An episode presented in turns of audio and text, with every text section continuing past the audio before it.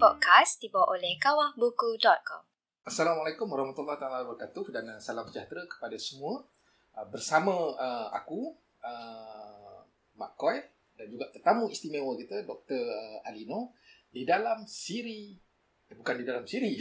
aku selalu tersilap ya sebab biasanya sebelum ni Azan yang yang menjadi host uh, di dalam rancangan uh, Teh Tarik Podcast yang ditarik khas oleh Kawah Buku di dalam siri menjadi Malaysia. Ha, itu baru betul. Siri menjadi Malaysia ni adalah suatu siri yang membincangkan uh, bagaimana Malaysia menjadi Malaysia. Kita di peringkat ini kita tak membincangkan lagi tentang Malaysia sebagai negara moden, tetapi kita pergi jauh ke belakang.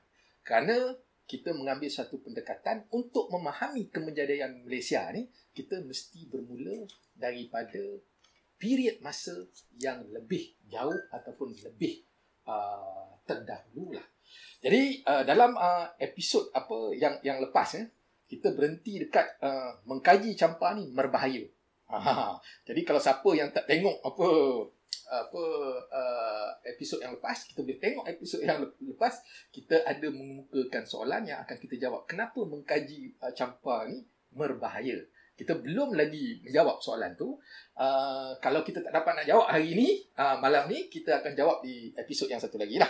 Okey, sekali lagi terima kasih kepada apa Dr. Rino yang bersama dengan kita sekali lagi. Kan? Sudah apa tiga kali, empat kali tu. Ini dah tiga. tiga. Oh, dah, dah tiga kali kan? Uh, bersama-sama kita untuk memperincikan lagi perbincangan kita tentang campak. Jadi kita uh, kepada siapa-siapa yang baru ni kalau nak tahu siapa Dr. Ali, Alino ni pergi kepada uh, episod yang sebelum ini ya kita ada menceritakan tentang siapa Dr. Alino. Okey, kita terus kepada uh, persoalan yang selanjutnya lah uh, Dr. Alino eh. Okey, yang ini tentang perkembangan terkini lah. Uh, sebab dalam apa episod-episod yang aku sendiri yang jadi apa uh, narasumber, uh, pembicara, aku banyak uh, apa mengambil kutipan-kutipan daripada apa uh, masa-masa yang lepas lah bukan yang terkini. Cumanya ada satu tu, apa tu makalah yang kau bagi pada aku. Valerie. And Valerie. Ha, and Valerie. And Valerie tu 2019 eh. Yang itu tu ada aku sebutlah di dalam apa uh, salah satu daripada episod tentang campak. Jadi soalan untuk apa episod kali ni Dr. Dino. Uh, apa perkembangan terkini di dalam membincangkan tentang campak? Silakan. Ya, terima kasih uh, Koi. Jadi ada beberapa perkara lah yang sebenarnya hmm. Penting untuk kita hmm. tahu dan buat. Ha, ini yang kedua tu susah lah. Yang pertamanya uh, dalam penyelidikan campa ni ada banyak penemuan uh, prasasti yang baru.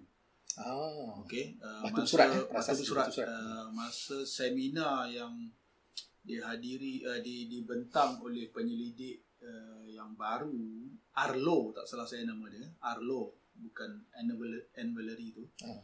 Arlo Arlo macam mana eja dia A R L O kalau search okay, dalam tu dapat lah Arlo ni adalah seorang penyelidik hmm. baru yang mahir dalam bahasa campa purba ni.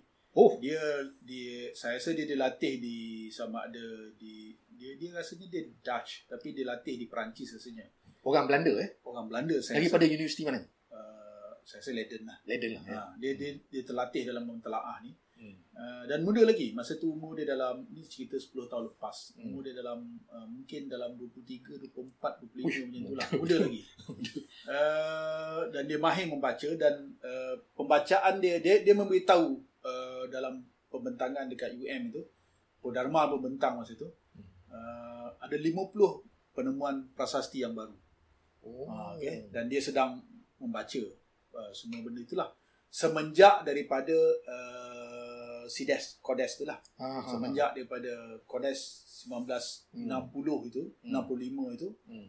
uh, sehingga tahun 2000 ada 50 penemuan yang baru hmm. jadi problemnya nanti adalah adakah hmm. penemuan yang baru ini uh, akan memperbetulkan atau mengesahkan hmm. semua teori yang sebelum itu Hmm. Yang kedua yang sepatutnya di, diraikan adalah Hmm. Uh, tapi mungkin sedikit sangat dilakukan. Lebih-lebih lagi bila Podharma dah meninggal ni. Hmm. Tak akan dilakukan lagi. Mungkin hmm. penerbitan manuskrip-manuskrip yang baru ni. Manuskrip-manuskrip yang uh, 1700 itu. Hmm. Penerbitan dia. Maksudnya ada transliterasi, transliterasi ada terjemahan dan hmm. ada analisis. Hmm. hmm, hmm Okey. Uh, apa ni? Empat, uh, empat uh, kamus itu dan tiga daripada manuskrip itu sebenarnya yang Indra Pata dengan itu sebenarnya adalah sebahagian daripada 1700 ini yang di uh, microfilm dibuat microfilm oleh Perpustakaan Negara Malaysia oleh saya uh, Prof uh, Muhammad Haji Saleh lah dulu. Ah, Uh, tapi kita dah tengok dah 100 Okey. ini dan kebanyakannya adalah dalam bidang sastra. Uh, jadi kami sebenarnya tengok tu sebab nak nak tengok adakah uh, manuskrip seni banner ada. sini mana? Okey. Uh, Yalah manuskrip kan dia pengurusan. punya Ah, honeymoon dia tu kan macam manuskrip falak tapi tak adalah semuanya kebanyakan uh, sastra. Hmm. Uh, jadi kami tak baca lah. Hmm. Uh, yang saya baca juga ada pelajar yang saya selia untuk Hmm. mencari nombor dalam Ikayat in- Dewa Mano macam-macam Hmm, lah. hmm, hmm, hmm. Uh, tapi itu sepatutnya digerakkan, Hmm. digerakkan. Okey. Uh, kalau boleh uh, sebahagian besar daripada 1750 manuskrip ini kita boleh kaji dalam 10 tahun akan datang ni baru kita boleh nampak sebenarnya apa yang Yalah, berlaku betul, betul. dalam kerajaan Campa 2000 tahun yang Hmm. belakang ini. Hmm. Yang ketiga adalah yang Hmm. kami buatlah uh, Prof Syari yang asaskan Hmm. iaitu menganalisa uh, data-data di dalam prasasti uh, dan juga manuskrip data-data saintifik. Hmm. Okey. Uh, aku tak bawa tapi di di, di belakang daripada ni tak buku ni yang di belakang Tulis. daripada ini Prof Syari ada menganalisa ni contoh analisa lah Hmm. uh, teori kepimpinan uh, Campa lah. Teori kepimpinan ini maksudnya adalah apakah sifat seorang pemimpin Campa. Okey, teori ini Hmm. adalah Cakrabantin. Hmm. Okey, uh, di situ uh, dia di, dipahat pada batu bersurat kurun yang ke-11. Hmm. Di dalam batu bersurat itu disenaraikan uh, Wow. 32 sifat pemimpin. Ini mengingatkan aku pada Taj Asalatin. Taj Asalatin tentang apa? Ya, ya, ya. kepimpinan juga. Ya, ya. Tapi yang itu tu Taj Asalatin dah kurun ke 17 Tanya saya ke 1000 1600. Ah, Okey. sebenarnya mana kurun ke 17 kan. Yang ini kurun ke 11. 11. 1100 uh, 1100 Okey, okey, tak okey. salahnya. 1000 Hmm. 1000 10 10 10 10 Masihi. Hmm. Jadi di situ dia ada 32 sifat pemimpin yang bagus hmm. dan 32 sifat pemimpin ni sebenarnya dianalogikan kepada 32 sifat uh, Gautama Buddha pada badan dia. Ah, Contohnya dada dia lebar, Okey okey. okey, bahu dia uh, apa tu uh, ni rambut dia. Semua Itu- Ah. dia saya tak tahu dari mana datang teori ni Ha. bahawa teori seorang uh, kalau dalam konteks ni dia dianggap nabi dah kan Ah betul. uh, apa ni physical nabi tu uh, Hmm. menjadi teori kepada pemimpin ini sepatutnya Ah. kalau dalam politik memang adalah patutnya kan Hmm. hmm, hmm. macam ya, Asoka Hmm. atau apa ni si apa tu si apa ni uh, apa tu yang Oh, kurun yang okey, ke-14 tu Oh. uh, lupa uh, Ma- Machiavelli Ah, ah, semua kan jadi ah, ah. ini teori-teori kepimpinan lah Ah. dan uh, kan kau ada cerita pasal uh, atau siapa yang cerita pasal uh, apa ni rasuah rasuah betul. rasuah yang itu Jadi- dalam su- Sulalatul Sal- Salatin yang, jadi sebut. Hmm. empat uh, empat strategi yang dipakai oleh pemimpin ini empat Hmm. strategi dia uh, satu daripada strategi dia itu adalah pandai memberi rasuah Yang ini dalam dalam dalam mana ni? aku boleh tunjukkan kau Okey. okey. Yang ini dalam prasasti ya dah buat itulah prasasti Campa ni lah. ha, ha, campur ni aku lupa lah Pandai memberi rasuah tu Pandai- adalah sifat kepimpinan. ya Patutlah sampai sekarang. Ah, jadi pandai memberi rasuah tu maksudnya uh, dia pandai memberi rasuah kepada orang dia. Ah. Kan? Uh, supaya dia nak gerakkan tu dia Ya, okey, okey, ya, ya. pada musuh dia pun Ah. untuk jatuhkan. Tapi adakah ini rasuah ataupun ini sebagai suatu insentif? Ha, itu tu. Aku nak kena baca lah kalau macam tu Prof Syarif Ah, tulisan ni. Nanti jap dia punya konsep adalah upah pradana. Nah, Ah, betul, betul. Ah, Upah Ah. pradana. Upah Hmm. pradana adalah satu konsep lah. Okey ni. Ni, 19 ni kau baca. Okey ya. Ini uh, CV 19 ni apa? Uh, tu ni. Uh, Cakravantin 19. Okay. Maksudnya Cakrabatin 19? Uh, uh, prinsip yang ke-19 daripada konsep Cakravantin. Ah, dia ada 32 semua okey. sekali. Cakrabantin ni adalah satu Konsep peribadi seorang pemimpin. konsep pribadi dan dia ditemui di prasasti prasasti yang prasasti Ya. yang yang Ah. ditemui itulah. ya Okey ya. Uh, yang ni CV 19 eh Cakrabatin uh, Ya. 19 menggunakan empat cara bertindak terhadap kawan, lawan dan orang yang neutral mengikut kesesuaiannya. Ha. Negosiasi, ya perbincangan, Right. serangan Oh, menyerang eh. Ya. Perselisihan, ya. Buat konflik. uh, konflik dan juga rasuah. Upah pradana. Upah pradana. Yang ini Sanskrit ke apa ni? Upah pradana ni. Nampaknya Melayu. Upah sebelum dapat dana yang lebih besar. Upah pradana. Upah. Upah Mendapatkan kecil. dana. Upah pradana. Upah yang kecil sebelum Belum mendapat dana Dapat yang besar. dana yang besar. Ah, jadi dia rasuah. Ini konsep uh, yang lama. Jadi itu sebab masalah. Okay, dalam- baguslah. Aku dapat ilmu baru ni. Aduh. Ah, itu jadi masalah kepada pemimpin eh, kepimpinan atau politik uh, orang Melayu. Upah pradana ni sentiasa menghantui. Uh, dan kau bila kau baca dalam banyak uh, sastra Melayu yang kemudian yang Ah, zaman ah. Islam, Ah, zaman Islam. mereka cuba untuk uh, menganggap neutral perkara ni. Betul. Sebab aku baca macam Sulalatus Salatin tu bila aku baca, dia bukan menjadi macam suatu kesalahan. Ya, ya. Dia In fact dalam cerita yang sorong tu sebut dia punya perkataan bukan upah pradana lah. Tak, lain dia lah. sorong, Ah. sorong pada waktu tu lah. sorong sorong. Ah, sorong. atau tumbuk Oh, tumbuk rusuk. tumbuk rusuk. Ah. Uh-huh. Jadi dalam ni pun uh, Prof Syari ada komen uh, tentang upah pradana tapi ini datang Pradana. daripada uh, peribahasa. Dalam peribahasa pun benda itu tidak diberatkan. Dia macam orang kata okey macam itulah. Uh, tapi tolong sikitkan macam itulah. Uh, Tapi itu itu menarik tu kalau kalau aku sendiri kalau melihat daripada sudut uh, sociologically lah dalam Hmm. apa konteks apa uh, sejarah idea tu sebab ada keperluan. Uh, bukan kita nak menjustifikasikan lah. kan? Tetapi dalam konteks tu lah, konteks pada waktu tu, daripada bacaan-bacaan aku adalah teritori ya, teritori ataupun tanah, khususnya dekat Semenanjung ni lah, dia bukan perkara yang utama. Yang lebih utama adalah pengikut, follower. Ya. Jadi untuk mendapatkan follower, salah satu daripadanya kau mesti macam menjamu. Ha, benda-benda tu lah. Maknanya kau kena ada bagi insentif lah. Jadi mungkin termasuk juga dalam konteks ni upah pradana. Sebelum kau nak mendapatkan dana daripada sudut mungkin apa pengikut ke apa ke, kau kena bagi dia something lah. Kau ada sebut pada kul- uh, Ah. yang ke-18 kerajaan Kuci Ha, dan kucing. kerajaan uh, dan kerajaan Campa bahawa uh, ada bendahari Campa memberi rasuah atau diberi ras, menerima rasuah untuk membuka pintu. Ya. So aku jangkakan kerajaan Kuci ni adalah Vietnam. Ah. Sebab uh, peperangan Betul. kita kita ada sebut kan dalam Ya, episod kita yang peperangan peperangan empat kali peperangan besar Viet dengan Cam ni Hmm. 900 lebih 970 1471 Hmm. 1632 dan Ah. 1835. Ah. Ha, jadi uh, sejarah uh, Silalatus Salatin ditulis pada Yes. 1630 Yes. itu Ah, lebih kurang. betul. Ha, jadi aku rasa dia adalah Hmm. uh, itulah uh, apa rujuk kepada uh, Hmm. peperangan itu. peperangan tu. Ya. Ha. Maknanya memang memang sudah ada Ya, ya. unsur-unsur sampai sekarang lah.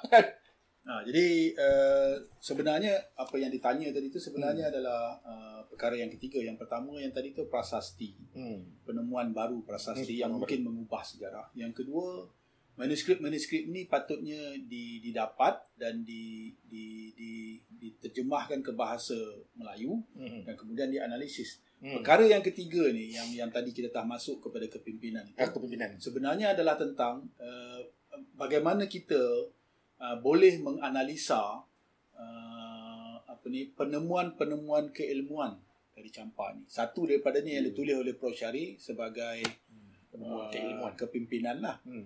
Aku menumpukan perhatian kepada uh, pengkelasan ilmu. Tapi Hmm. sebenarnya aku nak masuk kepada contohnya uh, bagaimana uh, nombor dipelajari oleh orang Campa, Hmm. bagaimana orang Campa melihat uh, apa ni sky, melihat uh, objek-objek di langit. Ya, Adakah betul, mereka betul. tahu tentang Hmm. pergerakan bulan, pergerakan matahari Hmm. walaupun kita yang bergerak kan. Tapi bagaimana mereka tahu tentang katakan Hmm. unsur-unsur alam yang menjadikan uh, mengawal tumbuh-tumbuhan, uh, haiwan, Ya, betul. manusia dan lain-lain Betul, lah. betul. Jadi benda-benda ni sebenarnya adalah basic kepada sebuah negara, uh, Ya. sebuah bangsa. Hmm. Kalau dalam tamadun Islam pun sebenarnya yang dilihat adalah perkara ini. Ya. Uh, Greek pun sebenarnya melihat perkara ini. Ya. Macam mana uh, perdebatan Ya, dalam ya. mesyuarat Hmm. semua kan. Itu Hmm. yang Aristotle buat. Jadi kita nak lihat dalam manuskrip-manuskrip mereka ini adakah uh, contohnya kaedah untuk musyawarah. Hmm. Uh, kaedah. Jadi adakah uh, ada teori-teori moden untuk Hmm. mesyuarat ni lah. Jadi macam mana sebenarnya mereka membuat strategi untuk mentadbir Ya. strategi peperangan dan Hmm. lain-lain lah. Jadi Hmm. benda-benda ini sebenarnya yang uh, yang kami dalam asasi lah yang terbitkan ini Hmm. mahu lihat dalam masa Hmm. akan datang lah. Itu sebab kita gerakkan penyelidik-penyelidik muda untuk join. Uh, dan kita akan menerbitkan uh, lebih daripada 64 uh, manuskrip Jawi yang ada benda-benda inilah, ilmu-ilmu ini. Ah. Ya. Manuskrip Jawi ya. Manuskrip Jawi yang Hmm. telah diten- yang akan telah ditranslasi, telah ditranslasi Dalam dalam Rumi. dalam uh, dalam Rumi dan kemudian yang belum berlaku adalah uh, untuk dianalisa. Okey, Hmm. contohnya- betul, betul, betul. Uh, manuskrip Falak. Jadi dalam itu adakah ter, Hmm. terakam kita memiliki keupayaan balai cerap? Hmm. Balai cerap ni apa? Balai cerap adalah teleskop. Okey, Nah, okey. uh, adakah orang Hmm. Melayu memiliki keupayaan untuk membina teleskop dan observe atau mencerap uh, apa ni uh, langit? Hmm. Adakah uh, kita memiliki jadual pergerakan matahari katakan Hmm. kan atau pergerakan bulan? Uh, dia tahu kita ada jadual untuk gerhana. Ha, jadi perkara-perkara ini akan menunjukkan bahawa kita sebenarnya sudah memiliki keilmuan moden Hmm. dari perspektif Hmm. uh, Eropah lah Hmm. sepatutnya lah. Ha, Hmm. jadi ini yang yang kita nak tunjukkan lah. Hmm. Prof. Syarif memang mahu menunjukkan bahawa sebenarnya beberapa daripada ilmu yang moden itu sebenarnya sudah ada dalam asas kita. Kita di antara bangsa yang pertama uh, mengira berdasarkan 10. Hmm. 0, 1, 2, 3, 4, 5, 6, 7, 8, 9, 10. Kita adalah bangsa yang pertama. Buktinya adalah di Campa. Iaitu batu bersurat dia ada sudah ada nombor sudah ada nombor uh, yang boleh dibaca dalam ratus. Contohnya 680. Kosong tu kan? Ah, 600. kosong Ah. 80. 80. Ha, Ah. macam batu Hmm. bersurat apa tu batu bersurat talang tua Talang tua. 608 bukan ta, talang tua uh, 608 ada kosong di situ Hmm. yang sama tua dengan al-Khwarizmi Hmm. sama tua al-Khwarizmi Hmm. ha, jadi adalah hipotesis kami bahawa Hmm. al-Khwarizmi sebenarnya datang tempat kita bukan datang di India Hmm. ha, sebab di India kosongnya lambat Hmm. lebih lambat daripada 800 Masihi jadi banyaklah benda ini yang tapi kami kena uh, berfikir secara strategi lah Betul, apa betul, nak ada buat kan kalau tidak Hmm. kena lamsam semua tak tahan Hmm. ha, itulah yang yang yang sebenarnya Ya, ya. perkara yang yang Hmm. dibuat Jadi aku rasa kalau dalam konteks yang yang macam ni maknanya antara penumpuan kajian-kajian terkini khususnya oleh sarjana tempatan kita Hmm. lah, dah adalah untuk mencari bukti-bukti tentang keilmuan lah. Ya, keilmuan keilmuan. masa Ah, masa ya, masa masa lalu. Ya. Tapi aku rasa benda ni lo- logik apa uh, ada munasabah dia Adino sebab apa tahu sebab uh, daripada pembacaan aku lah dia apa komuniti yang kita namakan sekarang ni komuniti Austronesian ni yang berasaskan kepada bahasa Austronesia Hmm. yang saling adik-beradik antara bahasa Melayu dan juga bahasa bahasa Campa kalau dalam kamus yang kita tunjukkan dalam episod yang lepas tu memang ahli pelayaran lah. Ya. Ha, ha.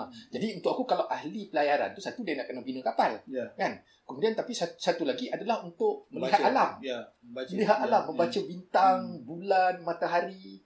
Jadi kalau kau nak berlayar daripada apa kepulauan yang kita namakan sekarang ni kepulauan Melayu ke Madagaskar contohnya Hmm. itu jauh tu ya. itu kalau tak ada ilmu bintang ilmu alam ni apa semua Hmm. oh itu sukar untuk kita melakukan Ya. pelayaran Ya. yang sebegitu jauh lah aku rasa ada ada munasabah lah jadi ini antara penumpuan-penumpuan ya okey yang ini soalan yang seterusnya eh.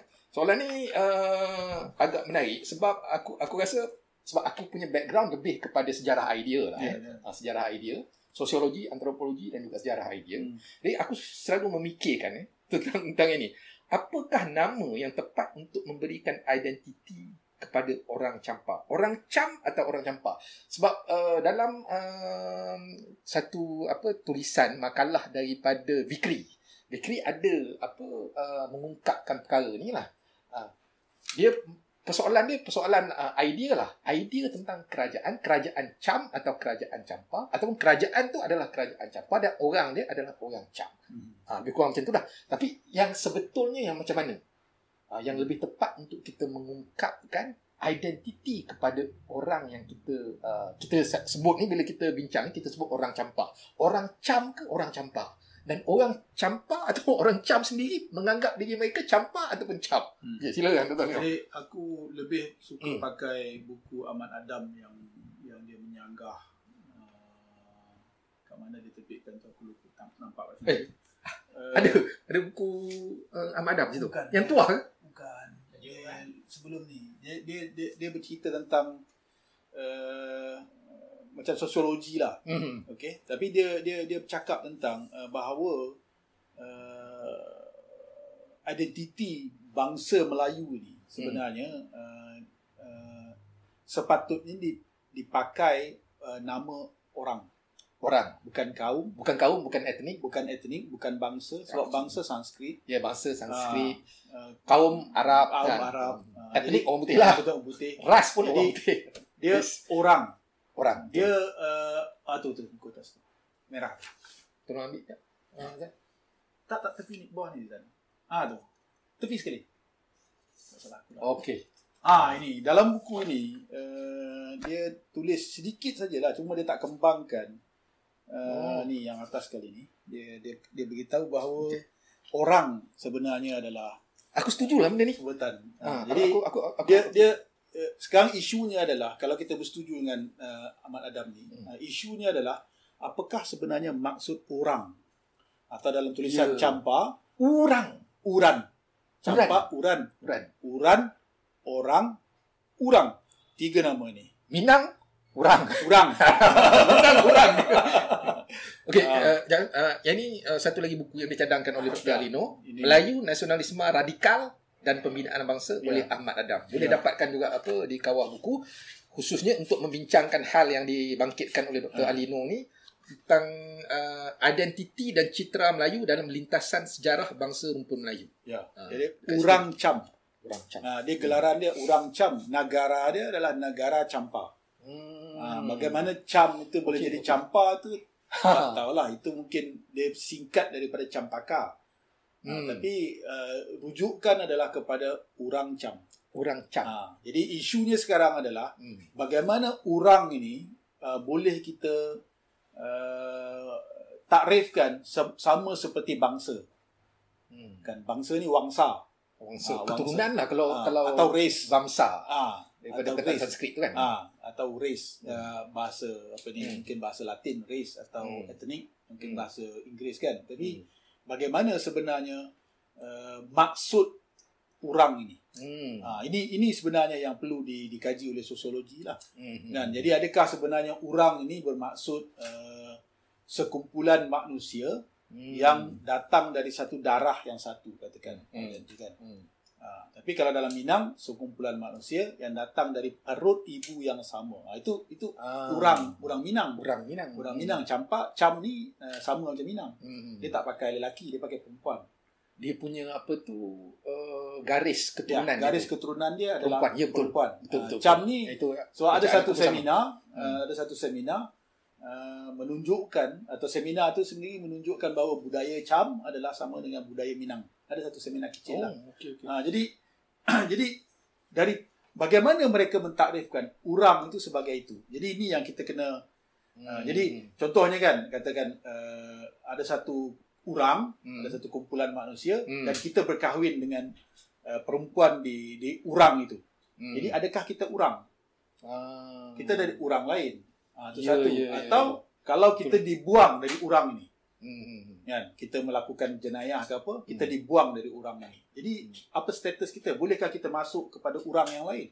Hmm. Ha, jadi macam kabilah kan, kabilah Arab kan, Hmm. kalau dia berlaku pembunuhan dia buang, adakah orang itu boleh masuk kabilah yang lain atau Hmm. ditinggalkan begitu saja? Itu Jadi konsep-konsep begini. ah, tu menarik tu. Sebab Ah, konsep orang tu, Ya. konsep, konsep orang Ya. tu, aku pun tak pernah jumpa ada orang mendetailkan dengan Ya. rinci ya, ah, tentang apa perbahasan yang lebih halus tentang konsep orang. orang. Betul sebab Ya. sebab bangsa, kaum, etnik, race ataupun ras Ya, tu ya. itu semua daripada luar. Ya, ya. Kita sendiri Ya. sebenarnya ada istilah tu kan Ya. iaitu Ha. orang Hmm. yang digunakan kalau dalam konteks alam kita ni campa mengguna Ya. uh, uh, orang uh, orang Melayu mengguna guna orang Minang pun guna guna orang Ya. juga lah kan jadi uh, berbalik kepada soalan ni maknanya yang lebih tepat bagi kau lah uh, Alino cam eh Cam. Ah, Orangnya cam. ah, ah, orang cam Ha, orang negaranya campa campa. okey Ha. alright okey yang ini kita uh, apa ada berapa uh, minit lagi uh, Azan 10. Okey, alright, okey. Jadi ini uh, kita uh, soalan yang terakhir lah eh, soalan yang terakhir. Okey, yang ini ni daripada apa kita ada bincang kat sebelum ni eh tentang kedatangan Islam. Hmm. Tadi uh, apa uh, kau pun ada sentuh Aku tadi eh. sebut Ha, uh, uh, ada sebut tadi. Okey, aku punya soalan ni sebab aku tak tak bincangkan benda tu dalam aku punya siri lah. Hmm. Kau pun dah tengok siri-siri tu, kau pun tahu aku pun tak tak tak tak ada apa uh, pengetahuan lah tentang Azan perkara tanya tu. rasanya. Ha. Azan tanya. Okey. Kedatangan ah masa tu Azan tanya. Ha, Azan tanya kan tentang Islam. Aku tak dapat nak jawab masa tu. Azan. Jadi kita panggil Dr. Alino untuk menjawab Hmm. soalan ni ya. Kedatangan Islam di Champa bila dan sejauh mana Islam menyerap masuk ke dalam masyarakat Champa dan Islam versi yang bagaimana yang dianuti oleh orang-orang Champa. Ya, dia Orang-orang Cam lah. Ya, orang Cam. Tapi Islam datang ni ada banyak teori. Oh, Jadi dia akan lawan dengan teori Alatas lah. Uh, Ah. Alatas punya teori adalah datang daripada sebelah India atau datang daripada Ah. ya, sebelah uh, Arab. Hmm. Tapi Ada buku Eh, Alatas tak? Kita nak ada buku, ada tu buku, buku Cak Ayam ke? bukan Ada. Cak Ayam untuk uh, Eh, bukan Cak, Cak Ayam. Yang mana? Ah ni. Uh, tapi uh, teori ni adalah tentang kedatangan daripada sebelah barat. Hmm. sebelah barat. Tapi uh, data-data menunjukkan bahawa kedatangan Islam daripada sebelah timur ni uh, ke ke alam Melayu adalah datang daripada sebelah timur. So data-data contohnya uh, uh, macam apa ni uh, apa uh, batu bersurat Terengganu kan. Ya, Kalau batu batu, bersurat bersurat Terengganu. Terengganu Pantai Ah. Timur kan? uh, pantai timur di Hmm. sebelah sini. Lepas tu dua uh, dua batu bersurat di Champa itu. Ah, Ah, yang yang kau kurun cakap ke kena 10 episod tu, kurun ke 10 itu. Ah, itu pun dari sebelah timur. Lepas tu uh, ada satu dua contoh lagi Hmm. yang aku cepat sedik lah kalau nak ni di Hmm. Jawa contohnya atau di Filipina Hmm. menunjukkan bahawa di sebelah sini Islamnya lebih awal daripada yang di sebelah barat. Di sebelah Hmm. pantai macam contohnya di Aceh atau di Sumatera. Ah, selalunya kita macam betul lah Pasai. Ya, ah, kerajaan-kerajaan. ah, ah. Kan? dia dia dia sebenarnya di sini uh, lebih awal datanya. Ah, ah, cuma- menarik. Uh, kena buat analisa yang lebih detail lah. Hmm, hmm, Uh, hmm, betul, contohnya kan uh, apa ni kalau Islam datang daripada India katakan Hmm. atau daripada Arab uh, Hmm. bolehkah mereka menggunakan uh, Allah sebagai dewata mulia raya dalam batu bersurat Terengganu kan ada sebab Munasabah. uh, kalau dewata uh, raya mulia Hmm. mulia raya ni ini melambangkan Tuhan adakah Allah adakah di sebelah uh, Hmm. barat itu dia memakai itu Hmm, hmm, Ha, hmm, jadi kalau dia tidak memakai, jadi di sini konsepnya lain. hmm. Konsepnya lain. Itu sebab kalau di di di Cham, di Champa ini, kalau di Kemboja dan Vietnam pun kita akan dapati dia ada dua uh, bentuk Islam. Hmm. Yang pertama yang Sunni ini, yang Hmm. Sunni ini sebenarnya datang kemudian, Hmm. datang hmm. kemudian. Okey. Yang diterima di situ adalah yang sinkretis tu. Sinkritik. Ya. Ha, yang dipanggil Chambani. Macam mana ni? Ha, kalau di Vietnam pun masih Chambani yang dia pakai jubah apa semua kan. Tapi Hmm. dia semayang hanya pada hari Jumaat. Hmm. dan semua semayang yang lain adalah sunat. Hmm. hmm. Kami dah dah interview dengan dengan itulah dengan uh, Oh. imam dia. Okey, menarik. Imam dia uh, Hmm. dan kami dah pergi kepada ke masjid uh, ulama uh, Syekh Hasan.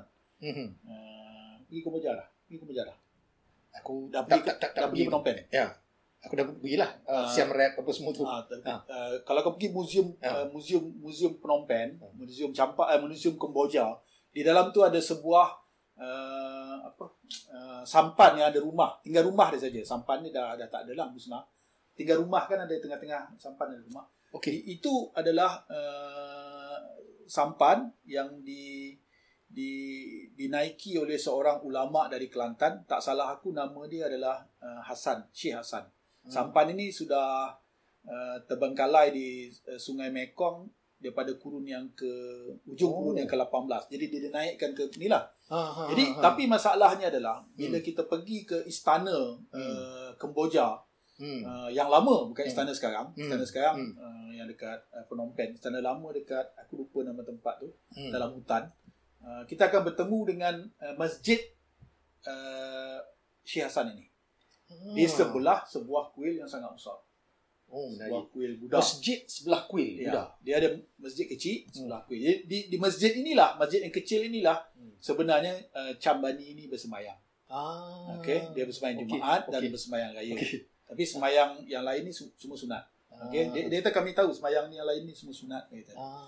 Uh, jadi kami tak sama dengan uh, apa ni dia kata cam apa ni yang sunni itulah Yang sunni ahli tu. sunnah wal Ah, jamaah ah. tu tapi dia kata uh, kami yang melakukan macam ni ada tunjuk Al-Quran dia lah Ah. dia tunjuk pun fatwa yang mengatakan bahawa hanya sembahyang Jumaat saja yang wajib itu pun hanya imam dan beberapa orang yang semayang lah yang lain semua duduk kat luar Hmm. lepas tu dah ada habis semayang masa makan makan sama lah Hmm. masalahnya adalah Okey. pekerja kuil dengan masjid ini Hmm. adalah orang yang sama iaitu Nan Wih, menarik. jadi Pekerja kuil Buddha tu ah, dengan apa yang jaga yang, apa ah, orang yang sama oh, jaga masjid lah, siap Ah. masjid lah Ah. lebih kurang. Ah. Adalah orang yang sama. Ya, orang yang sama. Jadi aku tanya kepada orang perempuan tu lah. Hmm. Dia, dia, Baik, baik. dia, dia, dia, nan kan? Dia Ah. nan. Aku cakap agama dia apa? Ah, dia kata, uh, dia kata uh, Islam, Ah. uh, Buddha. Ah. Dia tak boleh nak, Ah. sebab lepas dia selesaikan sembahyang Jumaat tu, Ah. atau mungkin selepas esok tu, dia ada kuil punya event kan? Ah. Dia pergi ke kuil tu Ah. dan selesaikan dan sembahyang. Ya, Dia ya, pakai ya. baju putih. macam putih tu. Ah, jadi, ah. itulah syncretism tu. Ah, sing- itu syncretism. Jadi, Ah. uh, aku rasa sebenarnya Islam yang sebenar datang tapi Hmm. kemudian uh, bila ada tekanan daripada kerajaan dan everything Yes, mereka terpaksa contohnya Hmm. kan uh, macam macam kita juga isu kita juga okay. Hmm. siapa menteri untuk uh, agama Buddha tak ada Hmm. kan siapa menteri untuk agama Hindu tak ada Hmm. kita kata habis kita ada menteri untuk agama Islam Betul. kenapa dia tak jaga agama Buddha dan agama Islam uh, agama Buddha uh, Hindu Ah. oh kami jaga ah jadi ah jadi kalau rajanya uh, berfikir sedikit eh kamu menteri untuk agama Islam Buddha dan Hindu dan agama Kristian Hmm. macam yang berlaku dekat Akbar Akbar the Great India tu Ah, kan dekat India. ah dia, kamu jaga semua ni jadi bila dah macam tu dia terpaksa buat syncretism Hmm. sedar atau tak sedar kan itu saja isu dia Hmm. aku rasa lah Hmm. ha, tapi tak adalah siapa bincang macam tu kan Hmm. ha, jadi benda-benda macam tu lah Tapi aku, Kan? aku, aku rasa yang, yang, yang menarik untuk aku sebab ini sa- satu buku ya tentang preliminary uh, Hmm. statement a general theory of the Islamization of the uh, Malay Indonesian Archipelago. Yang ini Hmm. oleh apa Syed Muhammad Lagip uh, Al Atas lah. Buku teori ni memang apa antara buku yang kita terima kebanyakan lah 1972 ya. 1972 mainstream apa uh, Islam dalam Malaysia memang lihat bahawasanya kedatangan Islam daripada sebelah apa Hmm. uh, Timur Hadramaut lah kan dia Ya, punya ya. uh, dia punya kawasan uh, kawasan itu. Tapi ini satu lagi teori yang aku rasa sangat menarik yang bahawasanya kedatangan Islam tu bermula daripada sebelah timur, Sebelah bukan timur. uh, bukan daripada sebelah barat. Hmm. Maknanya dia melalui campar lah kan. Dia campar. Uh, dia Hmm. melalui campar sebab ada batu bersurat Ya. yang di apa temui dan juga penggunaan po Allah. Hmm. Uh, po tu nama daripada apa campar dan Allah digunakan untuk pemerintah Ya. apa raja apa campar kan. Apa? Ini kurun ke 10 11 10 11 11 11 10 lagi satu aku nak tambah Hmm, uh, ini, bacaan umum lah Hmm. ketika uh, tentera Mongolia datang Ah. untuk uh, ke tempat kita ini Mongol lah Mongol. Mongol Ah, uh, Mongol. dia datang ke tempat kita ini dan kemudian uh, dia berhasrat untuk menakluk Jawa Hmm. sebenarnya dia nak scout saja Hmm. tapi sebelum dia sampai ke laut Jawa itu yang dalam cerita tu Jawa Hmm. membuat uh, api jabung kan menunjukkan jabung. tentera dia banyak banyak. banyak. tapi sebelum dia sampai tu dia pergi ke Campar Campar. dekat Campar tu dia menghantar tentera dia uh, untuk menakluk Campar Hmm. jadi tentera tu pergi general tu pergi Hmm. Uh, tu pergi lepas tu dia balik balik semula jadi ketua ketua perang tu kata kenapa kamu balik kenapa kamu tak uh, tak tunduk kan dia kata dia muslim Oh. dia Islam dia kata kita sama Ya, agama ya. dengan kita jadi takkan kita nak takluk ha, jadi turun ke bawah masa tu Jawa belum Islam ah. yang mengakibatkan Minangkabau apa ni Sriwijaya kemudian uh, menganjak pemerintahan ke Minangkabau sebab risau uh, Mongol sudah scout Hmm. laut tu. Hmm. Jadi dia lari daripada Palembang pergi ke Minangkabau. Ni 13.30-an. hmm. Ha, itu menunjukkan lagi satu bahawa Cham sudah sudah Islam walaupun 100 tahun lebih, Hmm. 200 tahun tapi masih lebih awal daripada uh, yang di sebelah barat. Tapi yang ini ni adalah apa satu versi yang lain lah. Ya. Ah, sebagai satu versi yang bersaing dengan versi daripada Syed Ya, Syed Syed ya, ya, lah. ya. Okey, uh, uh, kita berhenti apa uh, setakat uh, uh, ini dahulu. Uh, kita akan sambung lagi bersama juga dengan Dr. Adino di dalam episod yang akan datang. Tapi episod akan datang ni sebenarnya bukannya episod uh, minggu depan eh, tetapi minggu yang satu lagi, dua minggu lah eh, dua minggu sini kerana kita memberi laluan lah kepada uh, hari raya Aidilfitri. Kerana minggu depan ya, kan eh, minggu minggu depan kita akan uh, menyambut uh, hari raya Aidilfitri. Jadi memandangkan uh, kita akan berhenti uh, sebentar kita punya apa uh, siaran uh, podcast dan juga YouTube untuk apa menjadi Malaysia ni. Uh, kita akan sambung balik dua minggu selepas uh, selepas ini. Jadi uh, aku uh, Mak Koi uh, mewakili Azan, mewakili juga daripada apa Atta, uh, Iskandar dan juga apa Dr. Alino uh, mengucapkan selamat hari raya Aidilfitri. Maaf zahir dan batin daripada kami warga daripada podcast Kawah Buku. Okey. Uh, terima kasih semua. Uh, sampai jumpa lagi dua minggu selepas ini. Assalamualaikum.